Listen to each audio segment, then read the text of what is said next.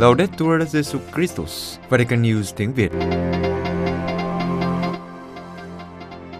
Radio Vatican, Vatican News tiếng Việt. Chương trình phát thanh hàng ngày về các hoạt động của Đức Thánh Cha, tin tức của Tòa Thánh và Giáo hội Hoàn Vũ được phát 7 ngày trên tuần từ Vatican và Roma. Mời quý vị nghe chương trình phát thanh hôm nay, thứ năm ngày 20 tháng 7 gồm có Trước hết là bản tin và cuối cùng là giáo huấn vui. Bây giờ, kính mời quý vị cùng anh Huy và Vũ Tiên theo dõi tin tức.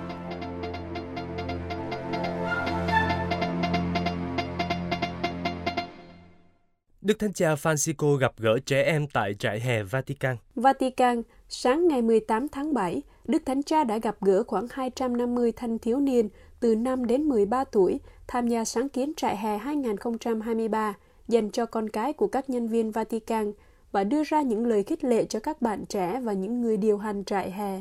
Trong cuộc gặp gỡ tại Đại Thánh đường Phaolô 6, các bạn trẻ tham dự trại hè Vatican đã hỏi Đức Thánh Cha đủ loại câu hỏi. Trong số rất nhiều câu hỏi, cậu bé Eduardo đã hỏi, chúng ta có thể mang thông điệp nào cho những người hùng của chúng con, cha mẹ của chúng con? Đức Thánh Cha đã đáp lại bằng cách khuyến khích các em thường xuyên nói lời cảm ơn với cha mẹ vì sự dấn thân của họ trong việc nuôi dạy con cái. Cô bé Elena hỏi, ai là siêu anh hùng của Đức Giáo Hoàng?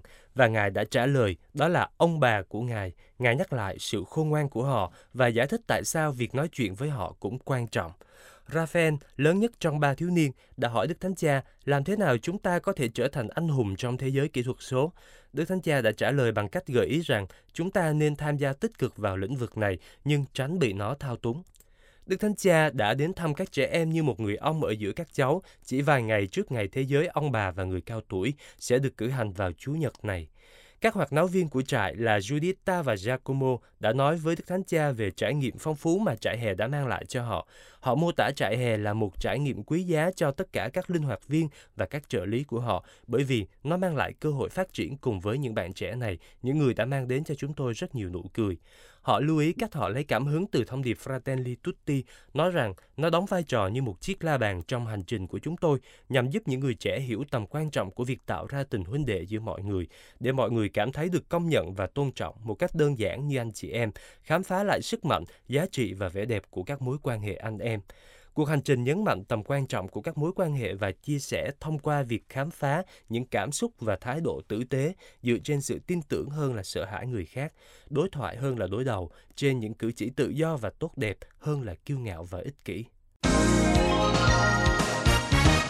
Đức Hồng Y giúp Bi cùng Tổng thống Biden thảo luận về nỗi đau chiến tranh và tình trạng khẩn cấp của trẻ em. Vatican trong cuộc gặp gỡ kéo dài gần 3 tiếng với Đức Hồng Y Matteo Zuppi, đặc phái viên của Đức Thánh Cha, Tổng thống Joe Biden đã bày tỏ sự đánh giá cao của ông đối với sứ vụ của Đức Thánh Cha. Trung tâm của cuộc đối thoại là vấn đề nhân đạo về việc hồi hương các trẻ vị thành niên Ukraine bị đưa đến Nga. Tổng thống Biden đã tiếp Đức Hồng Y Zuppi, Tổng giáo mục Bologna và Chủ tịch Hội đồng Giám mục Ý tại Nhà Trắng lúc 5 giờ chiều giờ địa phương. Thông cáo được chính quyền Hoa Kỳ công bố ngay sau cuộc họp nói rằng Ông Biden bày tỏ những lời chúc tốt đẹp nhất cho sứ vụ tiếp tục của Đức Thánh Cha Francisco và sự lãnh đạo toàn cầu của Ngài, đồng thời hoan nghênh việc Ngài mới bổ nhiệm một tổng giám mục người Mỹ làm Hồng Y. Thông cáo nói thêm rằng, cùng với Đức Hồng Y Zuppi, Tổng thống đã thảo luận về sự dấn thân của Tòa Thánh trong việc cung cấp viện trợ nhân đạo để giải quyết những nỗi đau khổ lan rộng do sự tấn công liên tục của Nga ở Ukraine, cũng như sự hỗ trợ của Vatican – đối với vấn đề hồi hương cho hơn 19.000 trẻ vị thành niên Ukraine. Về vấn đề này, trong buổi ý kiến Đức Thánh Cha Francisco vào tháng 5, Tổng thống Ukraine Volodymyr Zelensky đã yêu cầu sự giúp đỡ của Tòa Thánh và chính Đức Hồng Y Zuppi đã đề cập trong các chuyến đi trước trong sứ vụ của Ngài tại Kyiv và Moscow. Tại thủ đô Hoa Kỳ, trước khi đến gặp Tổng thống Biden, Đức Hồng Y Zuppi đã đến trụ sở Quốc hội để gặp gỡ một số nghị sĩ Hoa Kỳ.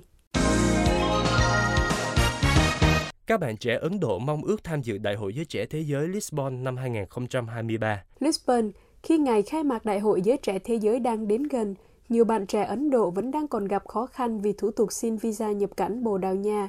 Họ rất mong muốn có thể tham dự sự kiện hoàn vũ này để gặp Đức Thánh Cha và các bạn đồng trang lứa từ khắp thế giới. Theo Asia News, 900 bạn trẻ Ấn Độ đã đăng ký tham dự Đại hội Giới Trẻ Thế Giới tại Lisbon năm 2023, nhưng nhiều người trong số này đang gặp rắc rối với thủ tục xin thị thực nhập cảnh Bồ Đào Nha. Những người đăng ký tham dự phải điền đơn đăng ký và nhận được thư giới thiệu của giám mục giáo phận với chữ ký và con dấu chính thức, sau đó mới có thể nộp đơn xin visa. Cha Ketan Makado, Tổng thư ký điều hành văn phòng giới trẻ của Hội đồng Giám mục Ấn Độ cho biết, cha hy vọng khoảng 80% các bạn đăng ký có thể tham dự đại hội. Cha nói thêm, việc kiểm tra của chính quyền Ấn Độ đối với các tài liệu này là rất kỹ càng, vì trong các kỳ đại hội giới trẻ thế giới trước đây, một số bạn trẻ đã không trở về nước. Nhiều bạn trẻ đang nôn nóng chờ đợi chuyến đi này. Abhishek Bhattacharya, điều phối viên quốc gia của giới trẻ công giáo Ấn Độ chia sẻ, Tôi đã chờ đợi thời điểm này và bây giờ nó đang diễn ra. Tôi rất nóng lòng được trải nghiệm Đại hội Giới Trẻ Thế Giới ở Lisbon, được gặp Đức Thánh Cha Francisco và nhiều bạn cùng trang lứa từ khắp nơi trên thế giới. Anin Sa, một tu sĩ dòng Salesian nói thêm, đó là một trải nghiệm sống cho tất cả mọi người, nhưng đối với những người trẻ châu Á thì điều đó còn hơn thế nữa, vì tại Đại hội Giới Trẻ Thế Giới, họ có cơ hội làm quen với hàng triệu người trẻ dưới cùng chiếc dù duy nhất của giáo hội mẹ. Trong khi đó, Đức cha Ignatius Suza, Chủ tịch Ủy ban Giới Trẻ của Hội đồng Giám mục Ấn Độ nhắc lại chủ đề của Ngày Giới Trẻ Thế Giới năm nay mà các bạn trẻ Ấn Độ cũng đã học hỏi để hiểu rõ hơn. Mẹ Maria đứng dậy và vội vã lên đường là một đoạn trích từ chương đầu tiên của tin mừng Thánh Luca. Đây là lời mời gọi các bạn trẻ hãy năng động và hướng đến sứ mạng noi gương mẹ Maria để đứng lên, dấn thân và tích cực hơn trong việc dấn thân cho Thiên Chúa và giáo hội. Cộng đồng công giáo ở Ấn Độ có một đức tin sống động. Sức sống này của Chúa Giêsu phải được mang đến cho người khác, được chứng minh trong việc phục vụ người già, người bị gạt ra bên lề, người dễ bị tổn thương, người có nhu cầu đặc biệt và cả những người đồng trang lứa với chúng ta. Các giám mục Anh và xứ Wales lên án luật di trú mới. London, các giám mục Anh và xứ Wales lên án luật di trú mới đã được Quốc hội thông qua ngày 18 tháng 7 năm 2023 bởi vì nó mâu thuẫn với giáo huấn của giáo hội về việc tiếp đón những người di dân tị nạn. Quốc hội Anh đã thông qua một luật gây tranh cãi khi đề xuất thắt chặt các điều kiện tiếp cận lãnh thổ đối với những người xin tị nạn.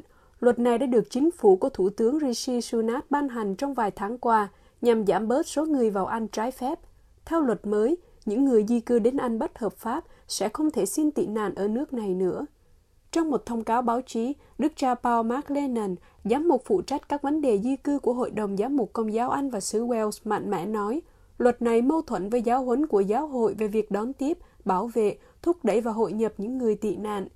Người tị nạn là con người được tạo ra theo hình ảnh và giống với Thiên Chúa, không phải là một vấn đề chính trị cần giải quyết. Trong tuyên bố, Đức cha Paul Mark Lennon khẳng định mặc dù Quốc hội đã thông qua, nhưng giáo hội vẫn tiếp tục yêu thương người xa lạ và kêu gọi mở rộng những tuyến đường an toàn cho những người phải rời bỏ nhà cửa quê hương.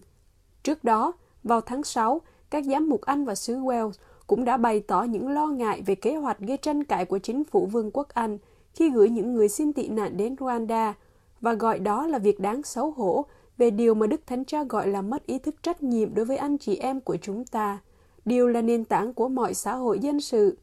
Trong dịp đó, Đức cha Mark Lennon cũng đã bác bỏ lập luận của Thủ tướng Anh khi ông cho rằng chương trình này nhằm ngăn chặn các mạng lưới buôn lậu người và ngăn cản những người di cư thực hiện hành trình nguy hiểm trên biển qua eo biển Manke từ Pháp đến Anh bằng những chiếc thuyền tạm bợ. Ngài nói, tội phạm bị đánh bại bằng cách đối đầu với thủ phạm, chứ không phải bằng cách trừng phạt nạn nhân. Kế hoạch này sẽ làm tăng khó khăn cho những người hy vọng vào một khởi đầu mới, và nó không giải quyết được các vấn đề khiến mọi người phải rời bỏ nhà cửa của họ.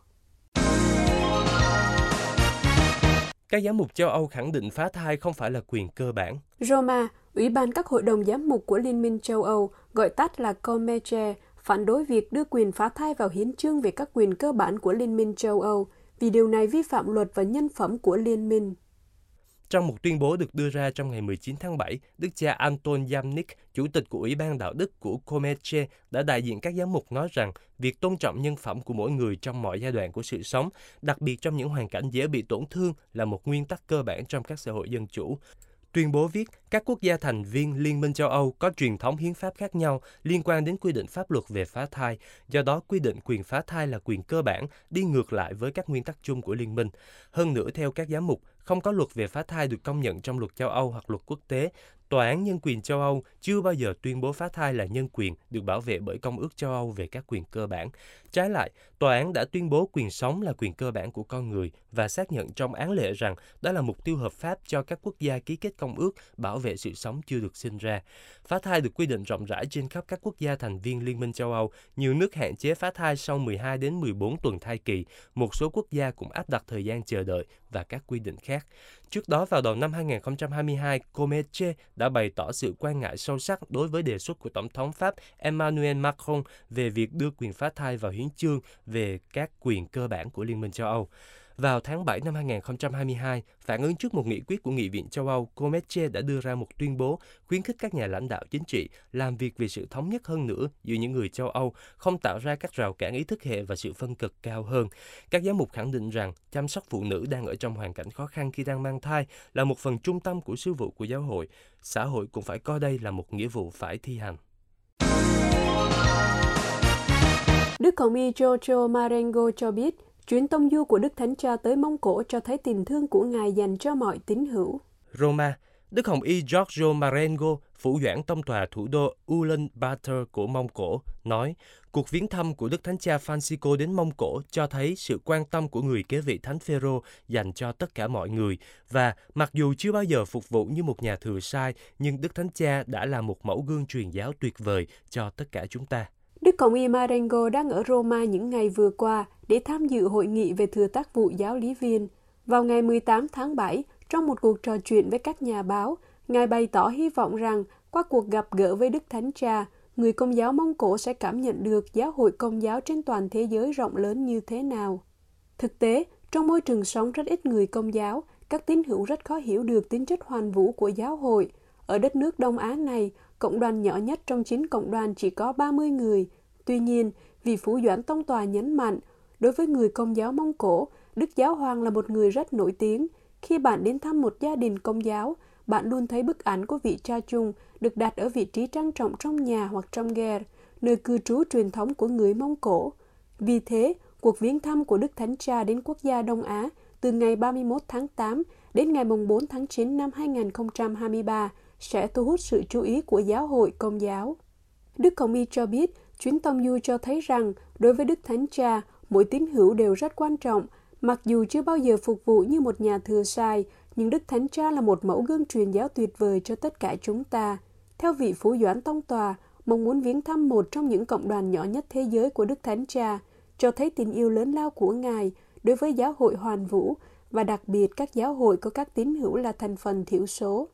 Trong bài phát biểu tại hội nghị với đề tài Lời thì thầm tin mừng ở trung tâm Á Châu, Đức Hồng Y trình bày về cách truyền giảng tin mừng trong một quốc gia mà các Kitô hữu chỉ là thành phần thiểu số. Theo Ngài, cần phải xây dựng mối quan hệ chặt chẽ với các cộng đoàn sống lặng lẽ để mời họ đến với đức tin, chứ không phải sử dụng các công cụ chính trị để bán sản phẩm của bạn. Quý vị vừa theo dõi bản tin ngày 20 tháng 7 của Vatican News tiếng Việt. Vatican News tiếng Việt Chuyên mục Giáo huấn vui Trần Đỉnh Và anh Huy, Xin chào quý vị trở lại với giáo huấn vui của Vatican News tiếng Việt. chúng ta đang tìm hiểu tông huấn niềm vui của tình yêu về đời sống hôn nhân và gia đình kỳ số 70 rồi, từ số 239 đến số 240. Kỳ 70 rồi đúng không? Bây giờ thì cậu nhớ tuần trước mình nói gì không? Trời nhớ sao không vậy cũng hỏi kỳ trước là kỳ 69 Cái này là ông không dám đối diện với khó khăn thử thách đúng không? ờ, Nói chung là tôi là khiêm tốn thôi Nhớ hết cả bài thì tôi không dám chắc À. Nhưng mà có một câu tôi nhớ như đinh đóng cột luôn Nhớ khắc bia đá luôn hả? Ừ như bia đá khác ngàn năm luôn Trời câu gì mà gây ông? Câu á là hả Cần phải tránh coi mình là kẻ tử đạo duy nhất đó mà À cái này gọi là dân chơi là có thật. Duyên chơi có thật là sao Nghĩa là kiểu mà đường tình anh thua nhưng mà đường đua anh chấp hết. Ờ, tức là hả, coi như là cái nhà này mình tôi xoay hết là đủ đúng, Đúng không đó. coi mình như cái núi trong cái nhà nhưng mà quên mất là cái nhà cao nhất không phải là cái núi Mà là cái nóc. đúng rồi là cái nóc đó vậy nên cách thức ở đây không phải là đem so sánh cái núi hay là cái nóc À. đó, mà là phải chân nhận những cống hiến nhỏ nhỏ ờ, của mỗi thành viên trong gia đình đó. vì gia đình đòi hỏi nhiều thời gian và công sức để mà xây đó. xây Đó. nhà thì may ra một năm xây xong gia đình chưa chắc năm sẽ xong đâu có mà cả đời cả đời Đấy. đấy, Đúng rồi, vì vậy nên Đức Thánh Cha mới đề cập đến gọi là kẻ tử đạo duy nhất ở đây á Ừ. là để nói về việc khi người ta không đạt được điều gì mà mình muốn này. Ừ, thất đoạt đó thất đoạt Đấy, những cái gì mà mình mơ ước này Ừ. thì tự coi mình là kẻ tử đạo. Có mình tôi là chịu thiệt thòi thôi. Ờ. Còn những người kia là cứ ngồi đó không phải chịu cái gì hết trơn. ừ không phải người kia đâu mà kẻ kia luôn á đó là kêu là kẻ kia luôn rồi đó chúng bủa vây con suốt ngày gần ấy thứ Dồn dập tư bề như nước bao la. cận thân chú khiến lìa xa Chung quanh bầu bạn chỉ là bóng đêm. đấy Trời Ờ, quá quá quá là quá bi quan rồi Rồi cái lúc đó hôn nhân người ta gọi là hôn nhân như một nấm mồ. nhưng mà Đấy. dù sao mồ yên mở đẹp vẫn còn hơn phơi thay ngoài đường ông ơi nghĩa là hơn là FA đúng không? ờ, FA đi ra ngoài đường không ai nhận về đấy không ai thèm chôn luôn đấy tình trạng này là căng vì vậy á nên là đức thánh cha nói là gia đình khi mà gặp đau khổ á, thì ai trong gia đình cũng phải chịu hết. Đúng rồi. Nghĩa là phải san sẻ với nhau. Ờ, ủa mấy đứa nhỏ luôn á hả? Đúng rồi ngay Ờ. cả người nhỏ làm việc nhỏ tùy theo Ờ. sức của mình. Ờ, còn giờ là người nhỏ chịu khổ nhỏ ờ, tùy theo sức chịu đựng đúng không? Để cho nói là dù các em nó chưa biết gì nhưng mà nó cũng khổ nó vẫn phải À, chịu khổ nếu rồi. mà trong gia đình có những cái vấn đề ha. Thành ra tiếng việt mình á ông bà mình có câu hay lắm. Không như nào? Cái gì mà đồng à, đồng cam cộng khổ. À, trời ơi, nhắc đến cái này cứ gọi là hay này. Ừ. giờ ông biết là Ủa, ông biết câu này luôn hả? trời.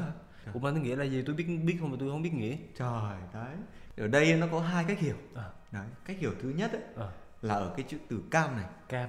Từ cam này có nghĩa là cam chịu. Cam lòng phải không? Ừ, à đấy. Đúng rồi. cam ở đây có nghĩa là cam chịu. Ừ. cái từ thứ hai là từ khổ. Khổ. Khổ ở đây có nghĩa là khổ sở. À. Vậy thì đồng cam cộng khổ nghĩa Ờ. là gì? Là như là cùng chịu khổ. Đúng rồi. Đó cùng cùng cam chịu cái khổ sở. À. đấy ở đây muốn nói đây là cái à, sự đồng lòng khi mà À. gặp khó khăn. Ờ vậy đó là cách hiểu thứ nhất. À. vậy còn cách hiểu thứ hai là cái gì? Cách hiểu thứ hai thì nó phổ biến hơn. Trời thì à, cái chữ cam ở đây á à, có nghĩa là ngọt. À vậy hả? Ờ đấy. Còn cái chữ khổ á À. có nghĩa là đắng. À chuẩn. Cam mà cam vinh là bao ngọt mà khổ qua là bao đắng luôn. Đấy chuẩn chuẩn. Giải thích thầy á giải thích tiếp đi. Trời trời. Giải thích kiểu của ông tôi cũng đau tim quá thì ở đây hai cái chữ cam khổ đối với nhau có nghĩa là ngọt và đắng. À, đấy thì ở đây à, đồng cam cộng khổ thì có nghĩa là gì? Ý nói là à, vui buồn sướng khổ gì à, chung chia với nhau á hả? Đấy trời Đấy. ơi ông tôi thấy ông sáng suốt. Nói chung là trong tinh thần của người Việt Nam mình á Ừ. thì đã có một cái tinh thần gọi là đồng cam cộng khổ rồi. Đấy. Đấy. Thành ra tôi nhớ là có nhiều bà mẹ mỗi lần mà nuôi con khổ á à, là người ta là hàng xóm là thường đến an ủi thôi ráng mà chịu khổ đi sau này hả có gì chịu cực. Bằng hòa đúng không? Ừ. vậy thì để khỏi cực á thì Ừ. bây giờ mình đừng chịu khổ. Thôi thôi thôi thôi đừng có khuyên bậy khuyên bạ nữa ơi bây giờ mình vào bài mới luôn đi là hết khổ thôi nè. Nhưng mà tôi thấy chạy trời không khỏi nắng. Ừ. kỳ này mình vẫn phải tiếp tục với gọi là những vết thương cũ. Hả? Vẫn là nói về vết thương hả? Trời ơi sao khổ thế? Tôi là tôi thấy khổ quá rồi nhưng phải khổ qua rồi nãy giờ cứ mong nó khổ qua. Vào luôn số 239 của kỳ số 70 thật dễ hiểu Đức Thánh Cha nói gia đình thường gặp nhiều khó khăn khi có một thành viên nào đó không trưởng thành trong cách sống tương quan ừ. bởi vì người ấy chưa được chữa lành những vết thương thuộc một giai đoạn nào đó trong cuộc đời đó À. này là tâm lý đúng rồi.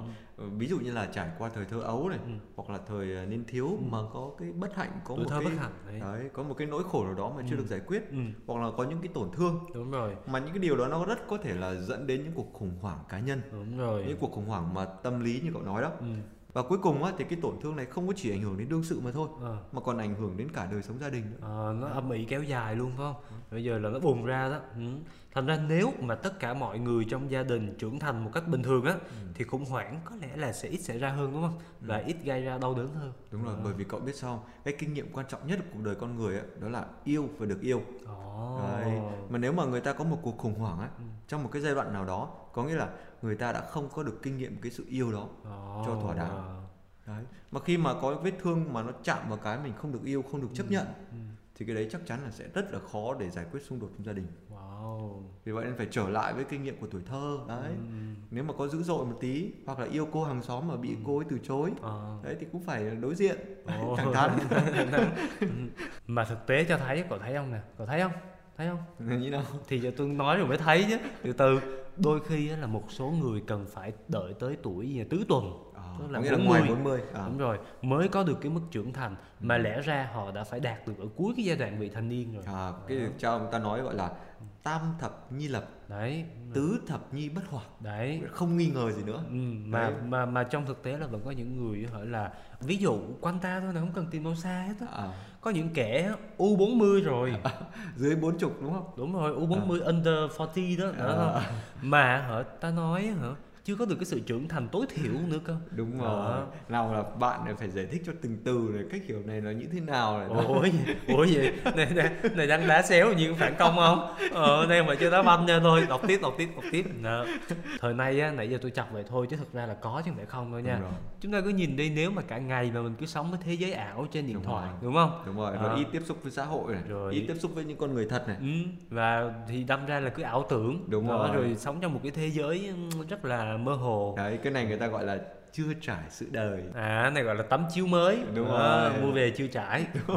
Chưa trải sự đời đúng không? Vậy nên á trong cách dạy con cái á Ừ. nếu mà trẻ em bị nghiện đồ điện tử á à, thì nó sẽ ảnh hưởng rất là lớn đến tương lai của nó. Đang nói đến trẻ con nè đức thánh cha đưa ra ngay một cái nhận xét chuẩn chủ đề luôn nè. Đôi khi người ta yêu bằng một thứ tình yêu ích kỷ đúng kiểu trẻ con. Là như thế nào nghĩa là vốn gắn với một cái giai đoạn mà thực tại bị nhìn một cách méo mó có nghĩa là mắt lúc đó bị cận hay sao không phải cần tôi cũng đang cận cái này mà tôi đâu có nhìn méo mó đâu Ờ, hay là lúc đó là còn ờ, chiều cao nó hơi thấp ấy còn lệch lạc nữa, trong À. cái suy nghĩ trong cái cách cư xử thất thường Ừ. nắng mưa bất chợt à. cho rằng tất cả mọi thứ là phải xoay quanh bản thân mình đấy cái Đó. câu cuối cùng là quan trọng này Đấy. cái tình yêu trẻ con ích kỷ ấy, có nghĩa là nghĩ cho mình thôi Ờ, ở đây không phải là mình đang nói xấu mấy mấy mấy trẻ em Ừ. nhưng ý nói là một người lớn mà chưa trưởng thành đó Ừ. là cái gì cũng đòi cái gì cũng đòi cái gì cũng đòi em là phải nhức đấy như mấy đứa trẻ đó như là thánh Teresa ngày đấy khi mà nhìn lại cuộc đời của mình tuổi thơ Ừ. mình thấy rằng ngày trước á mình hay đòi đồ chơi của chị à vậy hả đúng rồi nghĩa là nhà có bao nhiêu đồ chơi là phải em là số 1 À. em là phải giành hết à. đấy thì cái, sau này khi mà nhìn lại cuộc đời của mình á Ừ. thì ngài mới nói rằng cái tình yêu của tôi ngày đó ấy, là còn rất trẻ con À. tôi cực kỳ ích kỷ tôi đọc chuyện thánh Teresa hơi bị nhiều nha. Và tôi không thấy chuyện này nha. Tôi nghi ông Vậy suy thì- bụng ta ra bụng người quá. Quý vị và quý vị có đồng ý với tôi là Trần Đỉnh đang đang mượn lời của thánh Teresa để kể lại cái cái kinh nghiệm riêng của mình không quý vị? Đó, có nếu mà quý vị thấy vậy quý vị cho tụi em một like nha quý vị. Không có là cái gì cái này á là ở cuốn sách gọi là một tâm hồn. À vậy hả? Đó đúng rồi. Bạn có thể coi nha bạn. Đó. tôi nói thật nha quý vị. Ừ. à, thả tôi like à và có thể nói đó là một cái thái độ ấu trĩ một cái tình yêu vô độ bây giờ rên la khóc lóc nằng nặc không đạt được điều mà mình muốn. Đúng rồi. Đó. hoặc là cũng có một trường hợp khác Ừ. là người ta không có yêu một tình yêu trẻ con nữa À, mà nó cao hơn một tí gọi là tình yêu của người ở trong giai đoạn vị thành niên. Tin đó hả? Đó tuổi tin á. tuổi tin đó cái tình yêu trong giai đoạn này á, nó biểu lộ qua cái sự gọi là đối đầu Ừ. đối kháng. À. Thậm chí là phê bình gay gắt. Đúng. Hoặc là có thể là kết tội người khác. Dễ bất bình rồi dễ chống đối lắm á. Đúng rồi Đó. đặc biệt là hay lý luận lý luận theo cảm tính mới đâu chứ. Đấy, hay người ta còn gọi là lý luận cùn. Đấy. trí Và- tưởng tượng như là vô biên luôn. Đúng rồi. Và cái tình yêu như vậy á, thì chờ đợi người khác lúc nào cũng phải là lấp đầy vào cái khoảng trống của mình. Ừ. hoặc là đòi hỏi người kia lúc nào cũng phải là chịu đựng cái tính thay đổi bất chợt của mình. Là nắng mưa thất thường đó đúng không? Đúng rồi mà bây giờ họ bảo là nắng thì cũng không ưa ừ. còn mưa thì cũng không chịu. Ờ, mà ghét gió và kỵ sương mù đúng không nói chung là đi cỡ nào là cũng gây sự được hết. À, Đó, cái- tình yêu kiểu này thì tôi chưa có trải qua nhưng mà cái tâm lý bất ổn kiểu này là tôi trải qua rồi nha. à, đó. nghĩa là như thế nào? Đó là cái thời mà mình tuổi tin đó tuổi dậy thi đó ừ. ờ, là như là cỡ nào cũng khó chịu hết lúc nào cũng thấy bức rất bực bội muốn gây sự người khác. À cái tuổi đấy là người ta hay làm thơ đúng không? Ờ, không phải người ta mà có mình ông hay làm thôi nhưng mà ông đọc đi hồi đó ông làm bài thì ông đọc ra đi. Gọi là những chú trâu thích cỏ. Ừ. tụi trẻ nhỏ thích kem đó lẽ nào em không biết ừ. có người thầm thích em Wow, À. ghê nha, trời ơi Ai ngày xưa mà có thầm thích Trần Đỉnh ờ, Vui lòng comment vào giùm chúng tôi nha Vui lòng, vui lòng Tôi sẽ tôi sẽ liên hệ Xin quý vị để lại số điện thoại Tôi sẽ liên hệ từng nơi tôi mời ăn tiệc Đấy. Ôi hết số 239 rồi đúng là có nhiều vết thương Ừ. mà nó dễ đứt mà nó khó lành. Đấy. Và có khi chưa bao giờ bị đứt á, Mà cũng chẳng biết lành là gì luôn đúng không Trần Đỉnh là thế thôi chứ Vậy nên là cuộc sống là cần có những kinh nghiệm chữa lành thực sự không ạ? À. Đấy. Cuộc sống là ai chẳng có những vết thương riêng. ừ. Quan trọng là phải biết chữa lành nó Đúng Ừ. rồi. Và không chữa lành được thì ít nhất là mình hòa giải được. Đúng rồi. Mà bây giờ tôi hỏi ông là chữa sao bây giờ? thì có thể là ví dụ là các tương quan bạn hữu tốt nè Ừ. hay là một gia đình yêu thương. Ừ. chúng ta tìm đến thì chúng ta sẽ được chữa lành. Hoặc là đời sống thiêng liêng Ừ. cầu nguyện nếu mà ông là người có đạo. À. Ông có đạo không vậy? Có có. Ăn cơm nhớ làm giàu hay chưa? Thật ra thì tôi thấy là người Việt mình á, là chưa có để ý nhiều đến những cái tổn thương trong gia đình đâu. Ừ. đặc biệt là những cái tổn thương tâm lý. À, đấy mà khi mà nói đến chuyên gia một cái là người ta bảo là ồ người này có bệnh. À, à, nhưng mà thật ra thì là cái mà việc người ta không biết là mấy ông chuyên gia tâm lý mới là mấy ông có bệnh. À, hôm nay em xin lỗi nha nó giỡn thôi nha quý vị. À, nhưng mà hy vọng là dần dần ấy, người ta để ý hơn đến những cái nhu cầu những cái tổn thương ấy ừ, những cái tổn thương mà để mình quay trở lại ừ, dám can đảm để đối diện với những cái thực tại những cái tổn thương của mình đó. để được chữa lành. Ừ, vậy thì những cái trợ giúp tâm lý rất là cần thiết đúng không? Đặc biệt trong rồi. cái xã hội này. Rồi mình qua số mới còn có gì sáng sủa hơn không nha? Số 240. những người bước qua thời thơ ấu mà không bao giờ cảm nhận mình được yêu thương vô điều kiện Ừ. đấy như cái điều tôi vừa nói đó Ừ. thì điều này làm tổn thương tới cái khả năng gọi là khả năng tin tưởng Ừ. và khả năng tự hiến mình cho người khác À, thành ra mình nhìn ai đó mà thiếu lòng tin nơi người khác hoặc là hơi ích kỷ khoan vội kết án họ đúng không đúng rồi biết đâu trong thời thơ ấu của họ có những cái thiếu hụt Đấy. Đúng rồi những cái tổn thương mà bây giờ đến chưa được chữa lành chưa được chữa lành đó cho nên một cái tương quan thảm hại với cha mẹ chẳng hạn nè Ừ. rồi với anh chị em chẳng hạn nè Ừ. nếu như mà không bao giờ được chữa trị thì sẽ lại xuất hiện đó, là Ừ. tái xuất giang hồ và gây tổn hại cho đời sống lứa đôi đấy cái này là quan trọng này Đấy. mà không chỉ là gây tổn hại cho đời sống lứa đôi đâu Ừ. mà là gây tổn hại cho chính đứa con của mình Ờ, bởi vì ông biết sao không? người ta hay có cái chế độ gọi là copy paste ừ. nghĩa là ngày trước á, mình bị đối xử như nào? À, thì mình chỉ có biết cái lối cách hành xử đó thôi. À, đó có nghĩa là bố mình mẹ mình anh chị em của mình ngày trước đối xử với mình như vậy. À. thì bây giờ mình đối xử với con y chang. Ồ đó đúng rồi Đấy. copy paste đúng Đấy, rồi đó. À, các Thế là- dáng thôi. nếu mà không có có vượt qua được cái tổn thương của mình á, thì Ừ. y chang mình sẽ đối xử với người khác như vậy. Cái đó gọi là trả thù đời đúng không? Đấy đúng rồi. Quân tử trả thù 10 năm chưa muộn. Không trả thù được đời này đợi đời sau trả tiếp đúng không? May quá là đời sau là đời sống trên thiên đàng chứ không có kiếp sau đúng không? Thôi là căng lắm. Không Đấy. thôi là tôi không biết đời sau tôi còn phải đọc giáo huấn vui phải không không nữa. Ờ, bởi thế người ta cần một cái tiến trình giải phóng ừ, mà cái tiến trình này thậm chí là người ta chưa dám đối mặt. Ừ, chưa từng đối mặt luôn. Đúng rồi. và khi tương quan vợ chồng không có được êm đẹp thì đức thánh cha khuyên là trước khi đưa ra quyết định quan trọng ừ. chúng ta phải đảm bảo rằng mỗi người đã thực hiện tiến trình chữa trị vấn đề của đời mình À. đó trước khi mà kết án người khác đấy bảo là anh với em không hợp nhau Ờ. đấy thì phải nhìn lại mình trước xem Ờ. là liệu là mình có vấn đề tâm lý gì không Đó, tự vấn xét rồi. mình đúng không cái đấy tôi thấy đó là căn bản của đời sống Kitô hữu đó ừ. và Đức Thánh Cha nói rằng điều đó đòi hỏi phải nhìn nhận sự cần thiết của việc chữa trị Ừ. chính xác hơn á, là ta phải tha thiết nài xin ơn được tha thứ Ừ. và tha thứ và chấp nhận sự giúp đỡ của người khác ừ. tìm kiếm những động lực tích cực hơn và luôn bắt đầu thử là yêu lại một lần nữa Ồ, bắt đầu lại và bắt đầu lại chứ như có bài hát gì của thần học gia Karaner dòng tên Đúng là rồi. đó cha Ừ. mi trầm phổ nhạc Nguyện xin Chúa giúp con bắt đầu và lại bắt đầu đó và khi mà chúng ta và lại bắt đầu như vậy đó tức là chúng ta đang trở lại với con người thật của mình Ừ. đó, để sống chân thành với chính mình trước Ừ. và sau đó thừa nhận rằng cách sống tình yêu của mình như thế có thể là nó có vấn đề Đúng chưa rồi. có trưởng thành mà dẫu có vẻ là tất cả đều là lỗi của người kia Ừ. không phải là lỗi của mình cho dù trường hợp đó đi nữa thì sao à, thì cái khủng hoảng không bao giờ có thể vượt qua được nếu chỉ trông đợi người kia thay đổi mà thôi Đấy, phải Đấy. thay đổi cả chính mình đúng không? Phải Đấy, tự hỏi xem là những gì trong cuộc sống cá nhân của mình Ừ. cần được ờ, cải thiện không? Ừ. Cần được làm cho nó chín chắn hơn hay không? Ừ. Hay là cần được chữa trị để có thể tiến tới việc giải quyết xung đột hay không? vì vậy nên người ta mới bảo là đời thay đổi khi bạn thay đổi Nhưng mà ở thay đổi chính mình dễ không? không? Tôi thấy không dễ đâu nha. tôi thấy là khó đó Ừ. Ủa không dễ với khó khác gì nhau? thì thì ờ, người ta bảo là nếu mà bạn muốn thay đổi thế giới À. thì tốt nhất là hãy thực hiện khi còn độc thân đi Thì đúng rồi, tại vì một khi mà đã kết hôn rồi á, thì, thì thay đổi kênh tivi thôi đã là khó rồi, đừng nói gì nữa là thay đổi thế giới. Ừ. bây giờ là có mỗi cái tivi thôi. Đấy, giờ là chương trình thiếu nhi đấy, chương trình bóng đá đấy. hay là chương trình phim hàn. Thế bây giờ ai sẽ xem kênh nào? Thì thôi khó quá bỏ qua. Nó nói là nếu không có gì thay đổi thì à, hết hôm nay sẽ đến ngày mai. Có nghĩa là sẽ chẳng có gì thay đổi nữa đúng không? Không hết hôm nay sẽ đến ngày mai. Ý tôi nói là nếu mà hôm nay chưa thay đổi được thì cứ cứ nuôi cái hy vọng để mà thay đổi. Ở ngày mai sẽ tươi sáng hơn. Đấy hết số 240 này á Ừ. tôi tưởng là cái số này ờ, căng thẳng không lối thoát ừ. nhưng mà cuối cùng thì đức thánh cha lại chỉ cho mình một giải pháp Wow, ý là tưởng không thoát mà giờ thoát không tưởng đúng không? Giải pháp của thánh cha là gì? Là xin tha thứ để được thứ tha. à, có nghĩa là chấp nhận được giúp đỡ này và tìm kiếm những cái tác động tích cực vào trong cuộc đời của mình và sống chân thành với chính mình Đó, từ gọi trọng. là duyệt xét bản thân mình cuộc đời của mình từ quá khứ đến hiện tại để có có cách nào để có thể gọi là cải thiện và canh tân đời sống hay không đó gọi là phút hồi tâm à này tôi nghe quen cái này À, ở nghe quen đúng không Ừ. đúng rồi mỗi ngày á có hai cái giai đoạn ừ.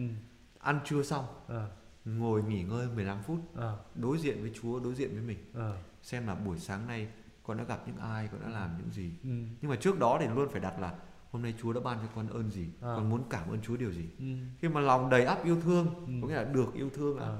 thì bắt đầu mới tự hỏi là hôm nay tôi đã yêu thương thế nào trời ơi hay quá tôi thấy ông nên lập một kênh youtube ờ, phút hồi tâm đi không Ôi, trời ơi phổ biến cho mọi người. Ôi, Ừ. không thật ra thì đã có rồi. Thì tôi biết có rồi tôi mới Ừ. dụ ông làm vậy thôi chứ.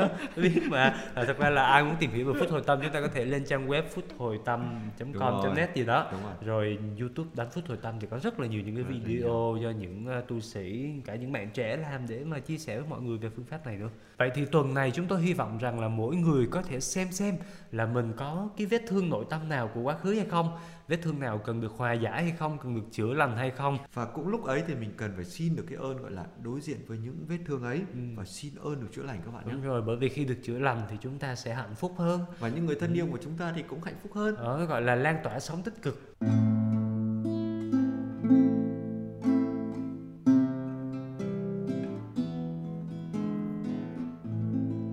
Chính nhờ thiên chúa con biết nghĩa tình yêu là gì? Chính vì tình yêu, con biết sống hiến thân mình đi. Cảm tạ Chúa đã ban nàng cho con, Cảm tạ Chúa đã ban chàng cho con. Cùng nhau sống đời yêu thương là khi ta lòng đã biết hạ chính thân mình. Yêu là khoan dung, là tha thứ, biết chấp nhận nhau. Đó, nội dung bài hôm nay.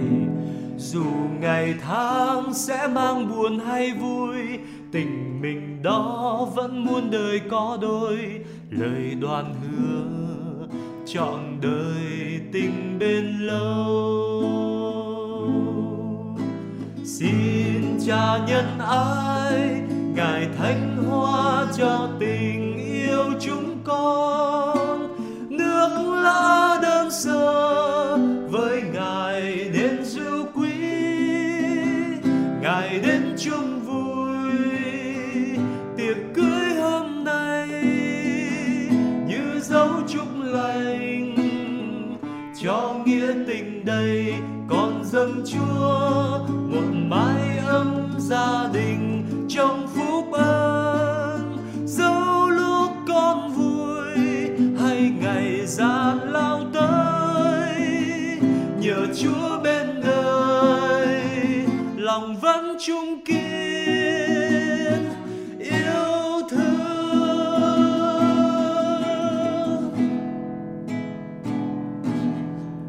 Tuần này chúng ta hãy dành thêm một chút thời gian, một chút sự thinh lặng một chút lắng lòng để suy nghĩ về cái sự tha thứ trong đời sống gia đình của mình để làm gì để bảo vệ gia đình của mình các bạn nhé. Vậy thì hẹn gặp lại quý vị và các bạn vào thứ năm tuần tới trong chuyên mục Giáo huấn vui của Vatican News tiếng Việt. Xin chào và hẹn gặp lại.